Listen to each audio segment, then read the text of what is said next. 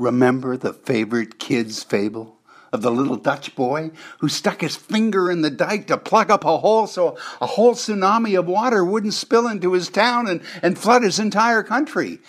That country was the Netherlands, which is, for the most part, completely below sea level, but has amazingly adapted to make critical adjustments so their land remains above water. And now it's our turn. Global warming, ice caps melting, extreme weather happening, endless flooding. Seems more and more homeowners suddenly have beachfront property whether they want it or not. And, and try though we will, I don't think there's enough sandbags in the world to stem the tide, if you get my driftwood.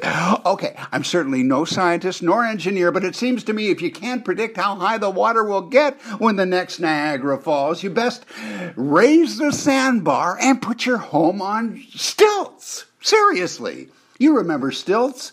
I had a pair when I was a kid. I just climbed on board and suddenly I was 10 feet tall. Think of it.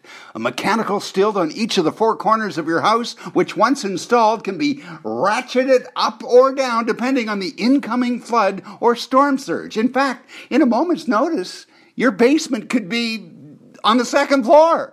Oh, and by the way, I'll be in the penthouse if you need me.